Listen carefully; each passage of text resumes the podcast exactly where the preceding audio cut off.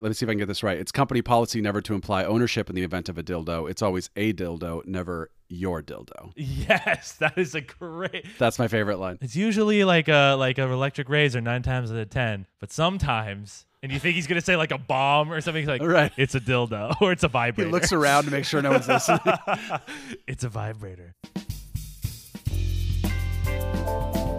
Hello, and welcome to My Favorite Movie Is, a podcast all about why we love our favorite movies. My name is Larry Freed, and I'm the creator and host of this show. If this is your first time listening, again, welcome to MFMI. If you're coming back after listening to a previous episode, thank you so much. I really do appreciate your time and your energy and your listenership. Uh, today's episode is a real doozy. We are talking to Brian Bittner, one of the co writers on the Lessons from the Screenplay and Story Mode YouTube channels, as well as one of the co hosts of one of my favorite film podcasts, Beyond the Screenplay, all about his favorite movie, the 1999 cultural landmark that is David Fincher's Fight Club. It's like whenever someone's like, I don't agree with this character, it's like, well, you're not supposed to agree with them. They are there to challenge you. They're there to challenge the protagonist. And at the end of the movie, they are brought down. I think that that is what is, makes these movies challenging and interesting and fun is that the antagonists are making good points, even if they're not the character to be sort of trusted and, and that you're supposed to be getting behind and rooting for. Guys, this episode is filled to the brim with so many awesome conversations and topics. We talk about Fight Club and its place as the pinnacle of the unlikable protagonist genre of films. We also talk about how this film CGI is just incredibly dated and why that's exactly why it works. Uh, we also talk about the film's iconic twist and how it still holds up to this day, despite being maybe the most well known film twist of all time outside of like Star Wars. This is easily one of my favorite episodes that we've recorded thus far, and I cannot wait to share it with you right now. Well, not like right right now, because first I have to remind you that, you know, we go way past the red tape and deep into spoilers on every episode of My Favorite Movie Is, including this one. And I know, I know everybody has seen Fight Club, but if you haven't seen Fight Club, I mean, we talk about everything the very ending of the film, the twist, of course, all of its many different facets. So go check out the film if you haven't already, then come back to us so you can enjoy this awesome episode. Oh, and also just one more piece of like spoilery housekeeping. Um, we go super film literate in this episode, and we talk about a number of different films like Nightcrawler and Collateral and Swingers and American Beauty and The Dark Knight, and just like a ton of different movies. And I know that some of you may be sensitive to just going into a film as blind as possible. And, you know, we do talk about specific scenes. So, for everyone's sake, I made a list of all of the films that we talk about in any sort of specific detail in the show notes below, just in case you want to be on your guard. But for those of you who have seen Fight Club, uh, and uh, that's that's most of you, uh, let's just get this episode started. Brian, let's do it. My name is Brian Bittner, and my favorite movie is Fight Club.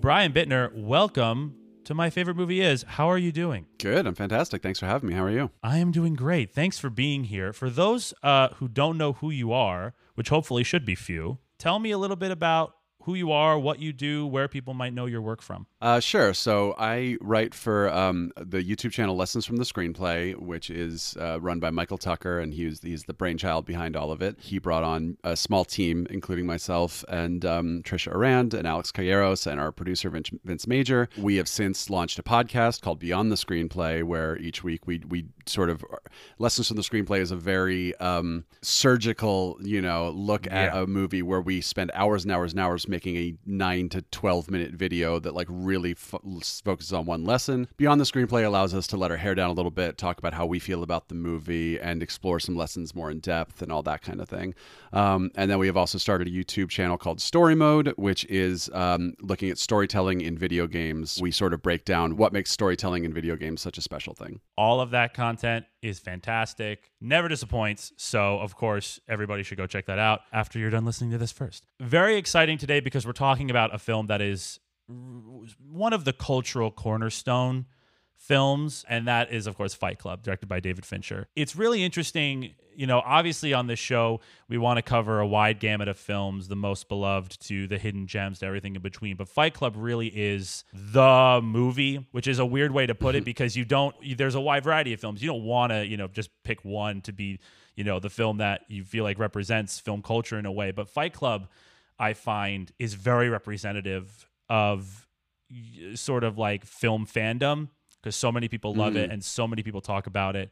And uh, I'm curious from your perspective, you saw it when it was first coming out. So I'm curious for you, first of all, I mean, we're going to start the show like we always do, which is tell me about how you discovered this film, what your reactions were when you first saw it, and how did you see it? And then what was it like experiencing it when it came out? Because, you know, obviously it's a cult classic. It did not have as much of a bang when it first came out. So I'm wondering what that was like for you. I um I had a friend in uh, around this time, '99. He was a freshman in college, and I was a senior in high school. So he was in the college environment, right? So he was always down the the dorm hall from people who had movies or wanted to go to the movies or whatever, and I was still, you know, in high school, and maybe I'd go to a movie once in a while, but I was still sort of discovering my love of, of film, I think. So he would come home for a weekend and he'd say, Hey man, have you seen Being John Malkovich? And I'd say no. And he'd be like, Let's go. And it'd be like 10 o'clock at night and he'd just take me to the theater and we'd go see it. And then come home again. Have you seen The Messenger, the new Luc Besson movie? No, let's go. And he'd take me and we'd go see it.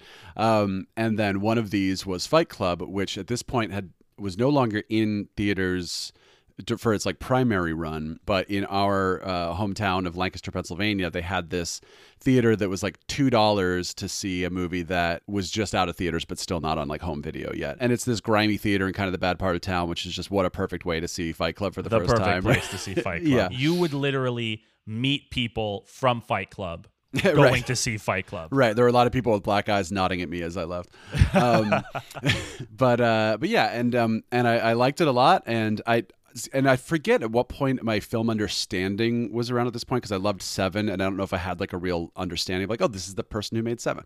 Uh, I think I did, but not like in the way it was like still IMDb wasn't quite there yet to go on and start like poking around and seeing what people had done and that kind of thing. But I liked it a lot, um, and I had already liked uh, Edward Norton and Brad Pitt and plenty of things I had seen. Helena Bonham Carter is great, and uh, but then I think it became to answer your second question about sort of like what what was like the the tail of that i think was then i did go to college the movie did come out on dvd and then i was able to you know to start watching it and kind of again that freshman year of college experience of someone seen something that you haven't seen you're going to watch it together or like have you heard of this like weird obscure thing? or you know. So i remember watching it on my own in my dorm room my girlfriend walked in. She saw the last 20 minutes, spoiled the ending, but she's like, I want to watch this movie now. So we watched it the next day. Then my roommate comes into the room. He sees the last 20 minutes, spoiled the ending. He's like, I want to watch this movie now. So we watched it the next day. And it was just that environment of, of bringing your friends over and watching movies that you haven't seen and that kind of thing. So I think there were a lot of movies around that time because 99 was such a jam packed year of movies uh, and like 2000 and 98 and even 2001. So it was like you would find those. Donnie Darko and the Boondock Saints and these movies where maybe they didn't make this huge splash when they came out, but then everyone you know is like talking about them and now you're all watching them together. And now, next thing you know, you've watched them 10 times with your friends over the course of a year or something. So, yeah, I think Fight Club sort of started to permeate the the young male culture at that point, which is a problem a little bit, and we can get into that. We definitely should get Oh, into that. we shall. Um, we shall. yeah, but it just sort of became the movie that like now everyone has seen and everyone is quoting and everyone is talking about. You know, almost ad nauseum. I think for a lot of people, which is why some people are, you know, are critical of Fight Club just because it's like that song in the radio that you don't want to hear again. it's like the song's not worse. It's just you're you're sick of hearing it. you Yeah, know? you know, how many Uh, times have have some, has someone been like, "Have you seen Fight Club?" Oh man, my Right. favorite is Fight Club. You know, there are these sort of hyper masculine films that have really been co-opted uh, by certain people. But back then, it, it was obviously a much newer sensation. I'm curious, like if if you can remember at all, like was there something about Fight Club that you maybe maybe like you hadn't seen before in movies, or was there something about it that was particularly compelling? I, I definitely was forming this personality of I like movies that are really going to explore an idea. You know, most movies should have a theme and explore a theme, but very few movies, or not very few movies, but a lot of them, the theme is just this very thin layer on top of it, uh, or you have to kind of dig into it. And I like these movies that are sort of like we're gonna like really dig into something. So when I was a teenager, I was watching A Clockwork Orange and Natural Born Killers and Seven wow. and a lot of Oh. David Lynch, right? And it's Oh, like man. these are all movies, and even like even Kevin Smith, right? Like these are all movies where you're going, hey, they're talking about something. They're actually having Yeah. like the characters are having a conversation about an idea, and I appreciate that. And then '99 was this amazing year of all of these movies that were you know, you can have movies that are fun but don't really have a lot to say. You can have movies that have a lot to say but they're very talky and maybe not a lot of stuff going on. And then 99 you had Fight Club, The Matrix, American Beauty, Being John Malkovich, The Iron Giant, Magnolia, Arlington Road, Office Space, Three Kings. These movies that were like fun and funny and entertaining to watch but also were like grappling with an idea and really making you, you know, trying to challenge you to think about things a little bit and sort of step outside. Weirdly half of them are about a bored office worker, corporate office worker who Gee, has to sort of yeah. get out of his life, you know. Bizarre how that all comes together. so, so I think I think that was um, a huge part of it, and you know, I think the the problem with Fight Club is that people think Tyler should be taken seriously, which like we, that we absolutely need to get into this a lot. But I think that what I like about all of these movies was they were saying like, hey, maybe life the way you know your parents told you it should be is not the best way to be happy. Maybe you should think about things. Maybe you should reconsider your your choices and that kind of thing. Uh, and I think people maybe thought Fight Club went too far on the edge because it's like, no, he's not telling you go live in an abandoned house. It's just saying like maybe maybe don't like maybe you don't need that that you know striped green couch to feel happy with your life. Maybe you can be happy on your own. You know uh, that kind of thing. So I think it was more less about this movie itself and more just about the fact that movies were doing this thing around that time that that I just really gravitated towards where I would watch a movie and then want to talk about it with my friends for hours afterwards and think about what implications it had and that kind of thing. And it doesn't mean you have to take any movie as religion, which again is what movies like Fight Club can do for people, but it does mean you can take a movie as philosophy that makes you consider things that make you makes you think about things in a, in a, in a, and while also being entertaining as hell at the same time. And I think that's what I appreciate about especially Fight Club. It's so irreverent and funny and weird, like while also doing all those other things. And and I think that maybe being being brought up on on a Clockwork Orange and Born Killers. I, I, keep using those, and even Rocky Horror Picture Show. Honestly, oh, that's movies another, about yeah, for sure. Right, movies where the the main character is like not. You're not supposed to like Lost Highway. I think all of these movies, um, with the exception maybe of Seven, the main characters are awful, horrible people. The movie is like literally showing you a fun scene of them murdering somebody or something, and I'm like, I personally don't watch that and think like, yeah, murder's fun. I watch that and go, no, the movie is entertaining me and telling me something and, and you know, talking about a theme. So I think for me, one of the reasons why I always get surprised when people criticize Fight Club saying like, oh, but Tyler says this and that's not true, or I don't agree with the thing Tyler says. I'm like, yeah, you're not supposed to agree with him. like you're supposed, you're maybe supposed to be challenged by him and stuff. But, but again, it's like when I grew up watching movies with just terrible protagonists, I pretty quickly was able to separate myself from thinking that the movie is telling me the way that this person is acting is like a good way to act. You know, one thing I find interesting is a lot of movies, Reservoir Dogs or something, it's like, here's all these bad people doing bad things, and now at the end they're all dead. So it's like there's a pretty clear, you know, message there. But then there are movies like Clockwork Orange and Natural Born Killers. I won't spoil the ending for anyone who hasn't seen it, but the protagonists don't get the comeuppance you maybe would expect which can be frustrating at first until you realize, oh, the movie's not about them. The movie is about the society surrounding them. So the movie is Right. making commentary on on the fact that they are sort of able to get away with with it because of how media is treating them and how society is treating them, that kind of thing, you know. And I think Fight Club is doing that too, where it's sort of um, put it this way: we get very used to movies where we like the protagonist in in Hollywood and that kind of thing. It's like, look, what what a good guy Hugh Grant is, and I like him a lot, and nothing he does is wrong. Therefore, that's what all movies are, you know. And then when you see a mm-hmm. movie where the protagonist is questionable, then for I think for most of us, we can look at it and go, "Oh, I get it. You're showing me a bad person, and what is that going to say about this movie?" For some people, maybe they're like, "Wait a minute, I don't want to watch a movie about a person who is doing bad things. Like that's not what movies should be." So I think it's it can be tricky for some people sometimes. These are all movies about people who engage with in terrible behavior, but they are the protagonist. The key is to make it compelling is to make the characters compelling to make the characters interesting to make the characters motivations really strong. You can find yourself in those motivations but you're not as you said you know don't replicate them but simply view them as a as like a canvas for which you can see other things. And i think Tyler Durden and even the narrator, which, you know, we can talk about them as the same person, we can talk about them separately. They're both terrible. Both personifications of them are terrible in a number of ways. They both do terrible things. But the movie obviously conde- condemns Tyler Durden, you know, obviously by the end. The narrator has feels the need to shoot himself in order to get rid of Tyler Durden. And we we acknowledge what Tyler Durden does is bad. But as you said, the narrator learns a lot of things about himself through the journey he takes with Tyler Durden, and ultimately he is better off, even though he is deeply scarred, both literally and metaphorically. He has learned a lot about himself and he has confronted a lot of issues about himself. That's why Fight Club works and that's why it sucks that, you know, a lot of people can't really read those things. Right. But the, the great thing about this genre, this sort of the unlikable protagonist genre, is that there's different levels. You know, something like a Nightcrawler is very different from Fight Club because Nightcrawler, it's very clear that Lou Bloom, who's the main character of Nightcrawler, is irreputable and not a good person and does bad things but his motivations are compelling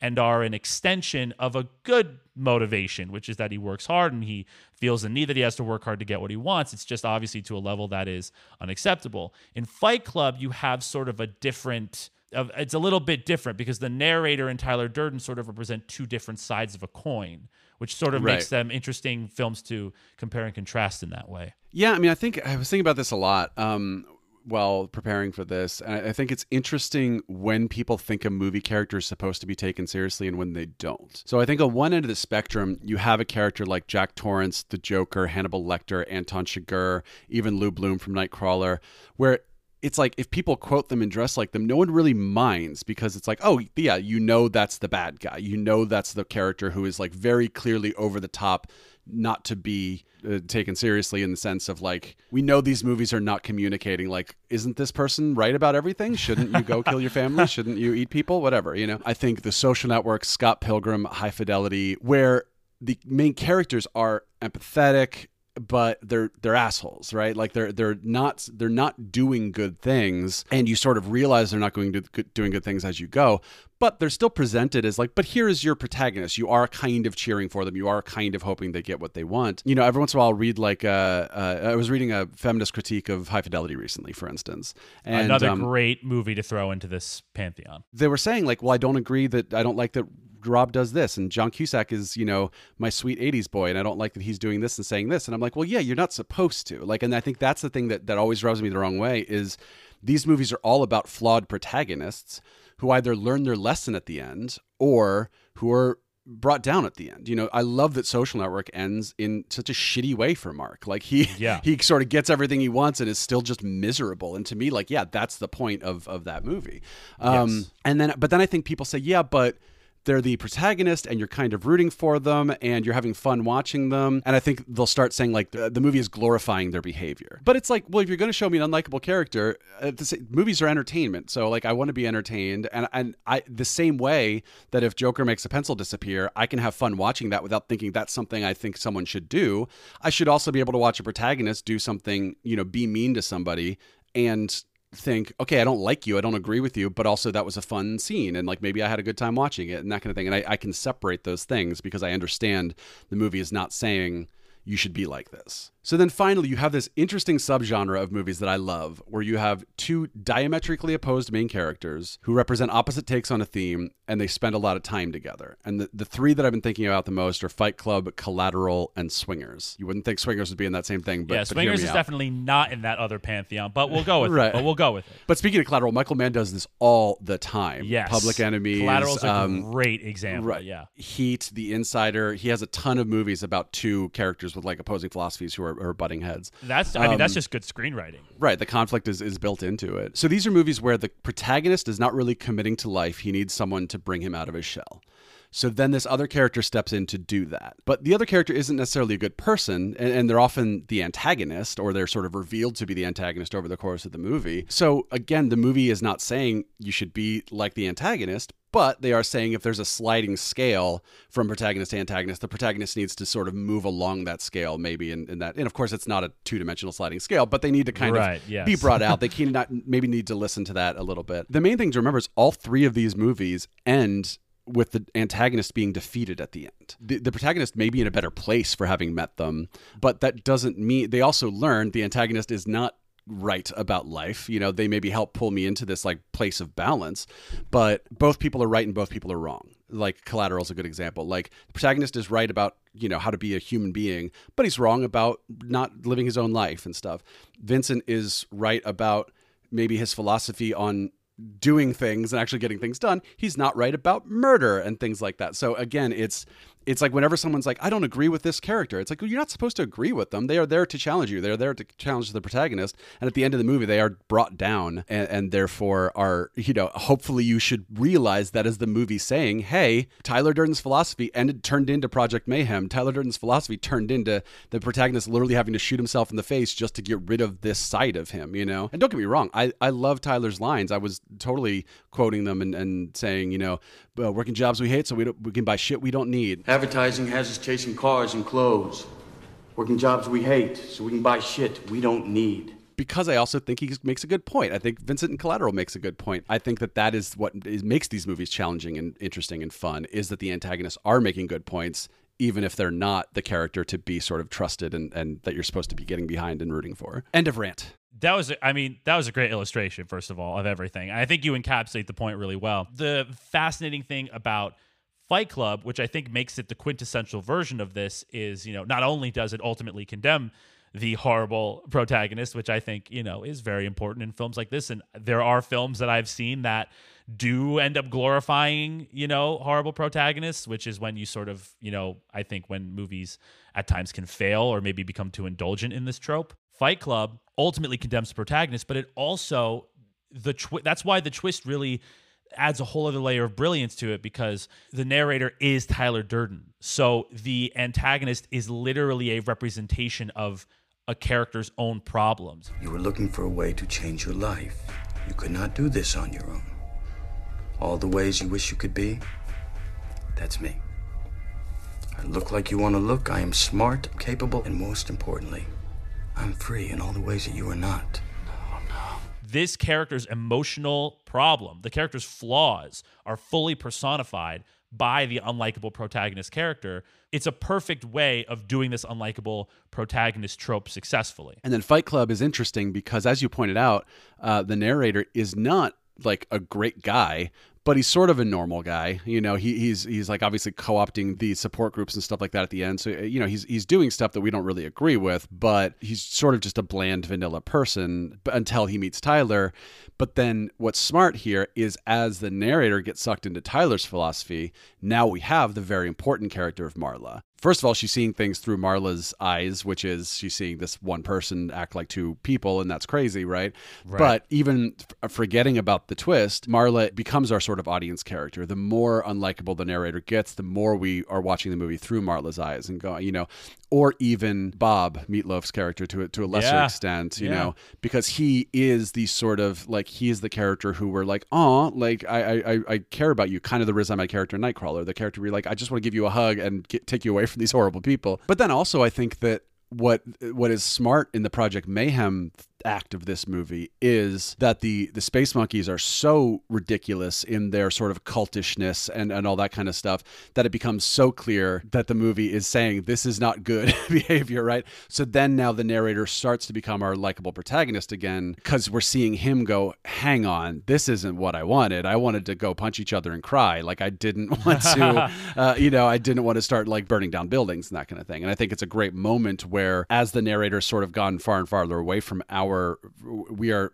becoming misaligned with the narrator in the second act of this movie. The third act gets us back on track with him where he's like this shit has gone too far. I need to I need to help get back on track. And we're like, "Okay, now I'm rooting for you again because because you you've you have seen the light of day and you've seen that this philosophy is not a way to live your life." Which is why people shouldn't quote Tyler Durden as if everything he says is, is gospel because the yes. movie is showing you that that's insane. Yes, I I think the the character of Marla I think is very easy to dismiss when you first watch mm, yeah. the film because she is so much on the sidelines for a good portion of the film. But as you mentioned, bringing her in towards the end when the narrator is forced to recognize his own follies and his emotional problems, which is heavily understated in this movie, but looking on it with a modern lens now is such an important part of this film. That scene with them in the diner is such an important scene and it's yeah. that scene you know i think is really the heart of the film and that moment on the bus is so great like them acknowledging this unspoken messy relationship that they have with each other is really just a beautiful moment and helps us remember the emotional heart of this film before we get into the, the incredibly chaotic third act the full extent of our relationship wasn't really clear to me up until now for reasons i'm not going to go into but the important thing is I, I know that i haven't been treating you so nice. Yeah, whatever. No, no, no, no. Fif- 15 seconds. 15 seconds, please. Please, 15 seconds. Don't open your mouth or move. I'm, I'm trying to tell you that I'm sorry. Because what I've come to realize is that I, I really like you, Marla. You do? I really do. And it's just like it's so annoying when these films so beautifully illustrate these ideas. I think Fight Club is one of the best ones to illustrate this idea. But I feel like when a film is also entertaining, and I mean, Fight Club's a really badass movie. I mean, it has a lot of great scenes and has a lot of really compelling, fun moments. I mean, the, the you know the projection scene is you know a classic Right. a classic scene. But when you have those entertaining, funny moments, aesthetics tend to get conflated with characters and ideas. My film appreciation teacher in high school would always say, you watch a film first as a consumer and then second as an artist. And I think Right. that that really holds true. And, and I- I would argue, and third as a philosopher. And third as a philosopher. There you go. Do you know Let's what I add- mean? I will Yeah. send that to my teacher and we'll we'll add that to the chart. right. because especially with a movie like Fight Club or The Matrix, you have those all these aesthetics that are meant to wow you and to compel you, and then I mean, especially with Fight Club, with a twist, with the twist that is so iconic as in Fight Club, it's going to require two or three viewings so that way you can see how everything is laced together. And I mean, gosh, a second viewing of Fight Club is like it's a whole other movie. I think what's cool about Fight Club is it works without the twist. I would even go so far as to say that if the person knew the twist going in, they would still be fascinated by the film because the film Exactly, that yeah. twist elucidates so much more about the film. In fact, I saw the film recently with somebody who could tell they had a they had an idea of what the twist was very early on in those initial scenes where Marla and the narrator are talking to each other in the kitchen. You won't believe this dream I had last night.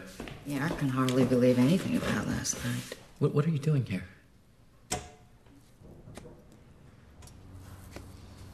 What? This is my house. What are you doing in my house? he had a sense of what the twist was going to be, but he still really enjoyed the movie because the twist is is like layered into this film so deeply. It's like a it's a foundational part of the movie, so much so that it doesn't ruin the movie by knowing it. It just makes it even better. It makes it even more interesting to watch.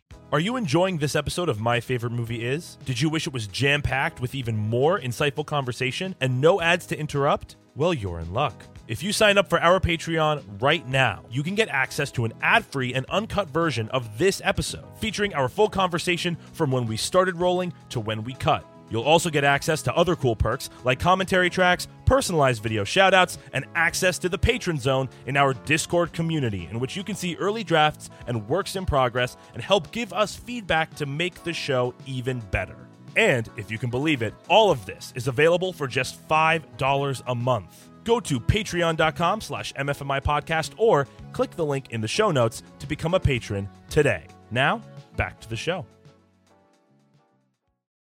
I want to move on to uh, another topic. I want to talk a little bit about uh, David Fincher. Fight Club is such a bizarre film to rewatch when you look at David Fincher now in the 2010s lens, which rhymes and is fun. I think a lot of people, when they think of Fincher, they think of films like Social Network, Gone Girl, Girl with the Dragon Tattoo, films that all have this very cold, calculated, you know, very, I mean, obviously the static shots are, are popular with Fincher in a number of his films, but there is a precision in those films that is very different when you look at films like Seven or The Game or films from Right. his earlier work and even in his music video work when he was doing stuff with Madonna, you know, when you're Yeah. when you're looking at uh, the sort of dichotomy in his filmmaking, Fight Club is this sort of synthesis. What's interesting about it is that you have Tyler Durden and the narrator, and the narrator sort of represents this newer Fincher versus Durden, who sort of represents the older Fincher Seven style. Fincher, yeah. yeah. I mean, Brad. It's obviously Brad Pitt, which is a funny connection, but it sort of does feel like the film brings these stylistic elements into synthesis. And I was wondering, and I mean, this is something that we, when we were talking about it, you brought up that you sort of feel the same way in that the film sort of it brings these two Fincher styles together. And I was wondering if you wanted to comment on that. I love grimy Fincher. I think um, Seven and Blade Runner are two movies where Fincher didn't make Blade Runner. In case anyone thinks I, I think that, um, but Seven and Blade Runner are two movies where I feel like you can just reach out and touch like the the rain and the grime and and and sort of it, they just feel like I love the aesthetic of those movies. For as ugly as it is, I just love the aesthetic of those movies. And then a movie like The Social Network or Gone Girl, they are movies about sort of like rich white clean people, you know. So it's like it makes sense to shoot them from, as you were saying, this very crisp, clean, kind of cold lens. But then I think Girl with the Dragon Tattoo is one of these movies where I'm like, oh, Fincher's doing another serial killer movie, and you know Trent Reznor and Atticus Ross are doing the score, and like the the first picture you saw of Rooney Mara was so badass and cool, and like. And then what do you get? You get this very clean, crisp, almost sterile Yes. movie, and I, and I love that movie, and I think it's I think it's really well done. But I miss Dirty Fincher. I miss the sort of Fincher that is making movies that feel like Seven, and, and I really think it's about the the medium fitting the um or the style fitting the the medium and the story, I guess. So that's why I Right. think like clean, crisp Fincher makes perfect sense for Social Network and Gone Girl, and and grimy Fincher makes perfect sense for Seven, and in my mind, Girl with the Dragon Tattoo. But he went a different way with that.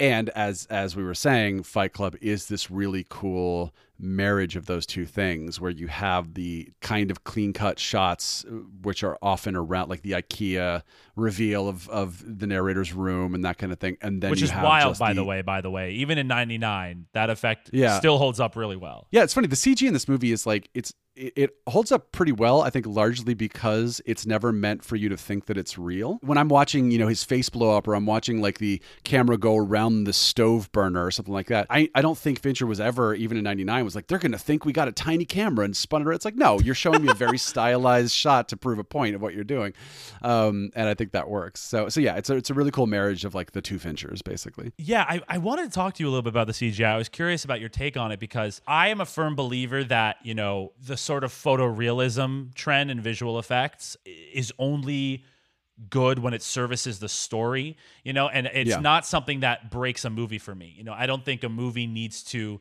look the most real or really feel realistic if the story doesn't need to function that way. Fight Club is a great example because, you know, those CG scenes feel very artificial. They feel very mm-hmm. plastic. They feel very fake. I agree with you that I don't think Fincher was. I mean, I do think there was a part of it that was like, look at all this cool stuff we can do when we do CGI.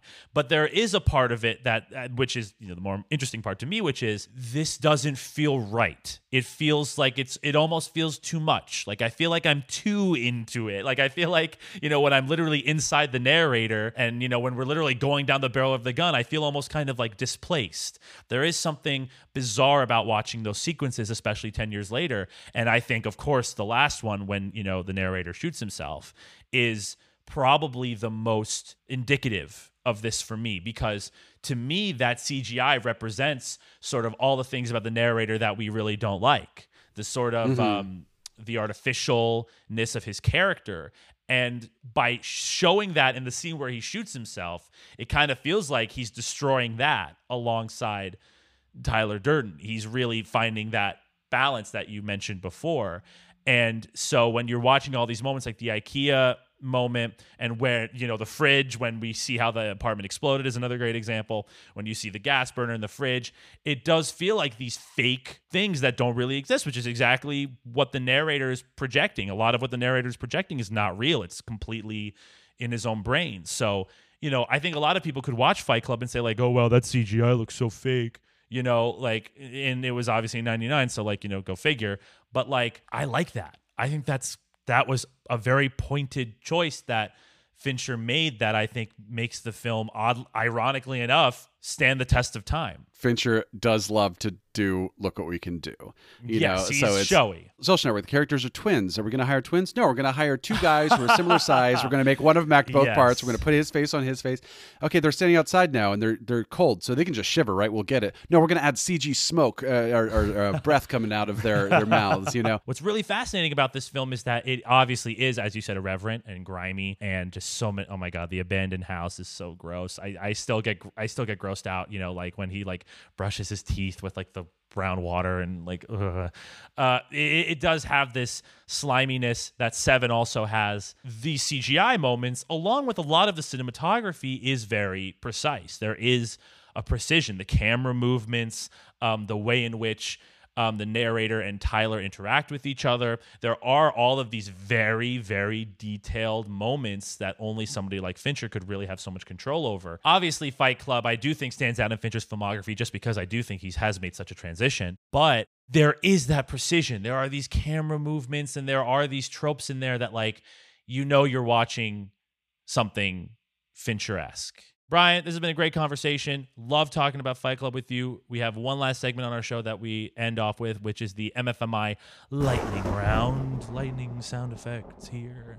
Um, and this is the part of the show where we just go through some superlatives about the film, pick your brain a little bit about what your favorite parts of the film are and moments that stick out to you. And, you know, it's going to be tough. These are very tough questions, but give me as impulsive as an answer as you can. Favorite scene? The bar scene is nice. It's a little bit of an obvious one where, where Tyler and, and the narrator are really sitting down for the first time, but it is a nice setup of these of the theme of the movie and these characters' relationships. Now, why do guys like you and I know what a teve is? Is this essential to our survival in the hunter-gatherer sense of the word? No. What are we then? Uh, you know, consumers. Right. We are consumers. We are byproducts of a lifestyle obsession. Murder, crime, poverty, these things don't concern me. What concerns me are celebrity magazines, television with 500 channels, some guy's name on my underwear, Rogaine, Viagra, Olestra. The things you own end up owning you. it also ends with these two ideals literally fighting each other and i think it's a nice sort of setup for what the rest of the movie is going to be is that these opposing characters are going to actually they are going to be at odds My favorite scene probably has to be when Edward Norton beats himself up in his boss's office. oh it's so good Uh, it's a brilliant scene, but it also is incredibly great foreshadowing for the Yeah. for the twist. of course Favorite line? let me see if i can get this right it's company policy never to imply ownership in the event of a dildo it's always a dildo never your dildo Yes, that is a great. that's my favorite line To be honest, though, my favorite line from that scene is it's usually like a like an electric razor nine times out of ten, but sometimes. And you think he's gonna say like a bomb or something? He's like, Right. It's a dildo or it's a vibrator. he looks around to make sure no one's listening it's a vibrator. Favorite shot or sequence of shots? I think the the IKEA reveal of Jack's uh, apartment. It's sort of satirical, but it's also impressive and it's fun. Favorite song or piece of score featured in the film? yeah, I mean, there's so many. good The opening theme is awesome.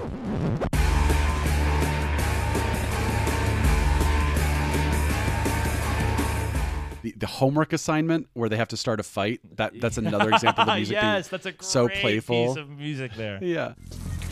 Hey, watch out, jackass! Come on! Now, this is not as easy as it sounds. Favorite set or location? It's got to be the Paper Street House. It's so filthy. It's so great. It's so grimy, like you said, the brown water. When they start working on it, it actually starts looking livable. I'm like, you know what?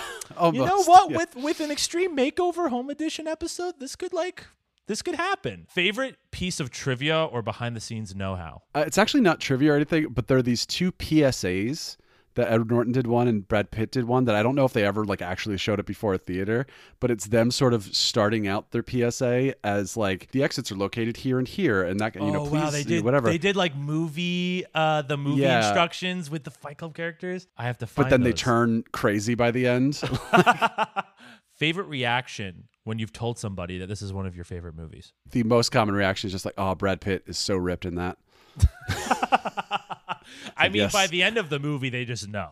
They just Yeah. know, and they're just selling the merchandise at the by the end. Right. By the time they buzz cut him, which is such an iconic Brad Pitt look, by the way, like with the buzz and like with the Yeah. shirt, they know. If you had to pair Fight Club with another film to make a double feature, what would it be? And the only stipulation I'm putting is obviously no other Fincher films. I think a double header that starts with American Beauty and ends with Fight Club would be great. Two 1999 films about a bored office worker who quits his job when he begins to wake up and really see the world, but he takes it too far and maybe goes from one end of the one end of the spectrum to the other and you know has to figure out what the balance is and may or may not uh, be okay at the end put it that way Yes, it's another great film in the discussion of the unlikable protagonist, American Beauty. The last question, Brian, in the battle of your two favorite movies, which movie loses to Fight Club? I would say Labyrinth. Labyrinth. Interesting. I grew up watching it um, from the age of probably 12 or something like that, and I just love it. I love David Bowie. I love Jennifer Connelly. I love Jim Henson. It's written by Terry Jones of Monty Python. It's produced by George Lucas, you know, all this stuff. But also it's it's another movie that has stuff to say. Like you can you watch that movie once, you're like, that was fun. And you watch it a few times, you're like, ooh, there's like a there's like a kind of a dark and interesting thing going on here with what the protagonist is going through. And was any of this movie even real? And and if not, what does that mean? And where is she at the all that kind of stuff? It's interesting. Very similar to Fight Club. There's sort of the exterior factors that you love, Exactly, and then yeah. there's the there's the core of it. Oh man, this was so much fun, Brian. Thank you for being here. It was such a pleasure to have you. Let the people know where they can find you, where they can see all your great work. Uh, yeah, thank you for having me. This has been a lot of fun, and uh, always happy to talk about Fight Club and Fincher. I am on Twitter at Brian Bitner, B R I A N B I T N E R, and you can find us on uh, your podcast app at Beyond the Screenplay, and you can find us at YouTube. We have a Beyond the Screenplay YouTube also, and Lessons from the Screenplay and Story Mode. Basically, just follow us on Twitter, and then we'll you'll see all of our stuff when, as it happens. Brian, it was so great to have you on the show. I hope to in the future have your fellow uh, BTS uh, and LFTS team members on the show as well. Uh, but in the meantime, it was great having you here. Thanks for being here. And uh, I hope you got as much out of this conversation as I got out of it. Yeah, it was great. Thanks so much. Guys, I got to give a huge thank you to Brian for being on the show. Uh, Beyond the Screenplay is one of my favorite film podcasts. In fact, it is one of the inspirations for this very podcast. So to have him on was like uh, kind of surreal. Uh, I'm trying to keep chill, but it's uh, kind of surreal. So, uh, thank you so much to Brian for giving us his time and for being on the show. And of course, check out Lessons from the Screenplay and Beyond the Screenplay and Story Mode and all of the amazing work he's doing on all of those channels. You heard it from me. It's MFMI approved. And of course, we have to give a big thank you to you, the viewer, for listening to this episode. I seriously, I, I, really, really do appreciate it. And just a reminder, you can follow us on your podcasting app of choice for new episodes of My Favorite Movie Is, which go live every other Monday. And if you like video podcasts, like me, who doesn't love a good video podcast, uh, we do have a YouTube channel where we post video versions of every episode the Friday after it drops. Uh, we don't have a channel link yet because we need to get 100 subscribers for us to do that. Uh, please subscribe so we can do that. Um, but, you know, just search for my favorite movie is in the search bar and hopefully uh, you'll find us. And uh, subscribe hit the notification bell support the show on youtube and get notified when new episodes go live. We are on social media at mfmi podcast on twitter instagram and tiktok. We post some fun sneak peek clips. We also post reminders when new episodes go live and we'll be posting some fun bonus content very soon. I promise we're working on some really great content right now but uh, in the meantime you know retweet like follow, do all those buzzwords on the social platforms to help spread the word about the show and give us some support. We really, we really do appreciate it. Also, if you listen on iTunes, you should review us. I don't know why I haven't been pushing this harder, but apparently on iTunes, reviews are pretty uh, important. So if you could take five minutes out of your day to just leave us a review, five stars, I hope, and uh, some comments about what you like about it, uh, it's a very small deed that has a huge impact on the show's success. So, thank you in advance for that if you choose to support us. And as always, for more information about the show, as well as a full catalog of audio and video episodes, you can go to mfmipodcast.com. That's our website. We also have an email for any concerns or questions. Uh, hello at mfmipodcast.com. That's also there for your convenience. So many ways to get in touch, so many ways to support the show and tell us how much you love us. And I think that just about does it for this week's episode. Uh, until next time, thanks for listening. My Favorite Movie Is is a Larry Freed Presents production. It is executive produced, created, hosted, and directed by me, Larry Freed, and is also produced by me alongside Brian Novak, who is also the assistant director of this episode. Our editors are myself, as well as Clayton and Kimberly Allen. Our graphic designer is Monica Sarmiento. Our motion graphics designer is Elton Greenfield. And our theme song, Now and Then, as well as all original music featured on this show, is performed and composed by Matt Gorduke. For this episode, our camera operator was Rob Bond, our sound recordist was producer Brian Novak, and our production assistant was Jason Lopez. Thank you all so much for your help in making this show possible. Everybody's links and websites and portfolios and what have you are all available down in the show notes below. My name is Larry Freed, and this has been My Favorite Movie Is.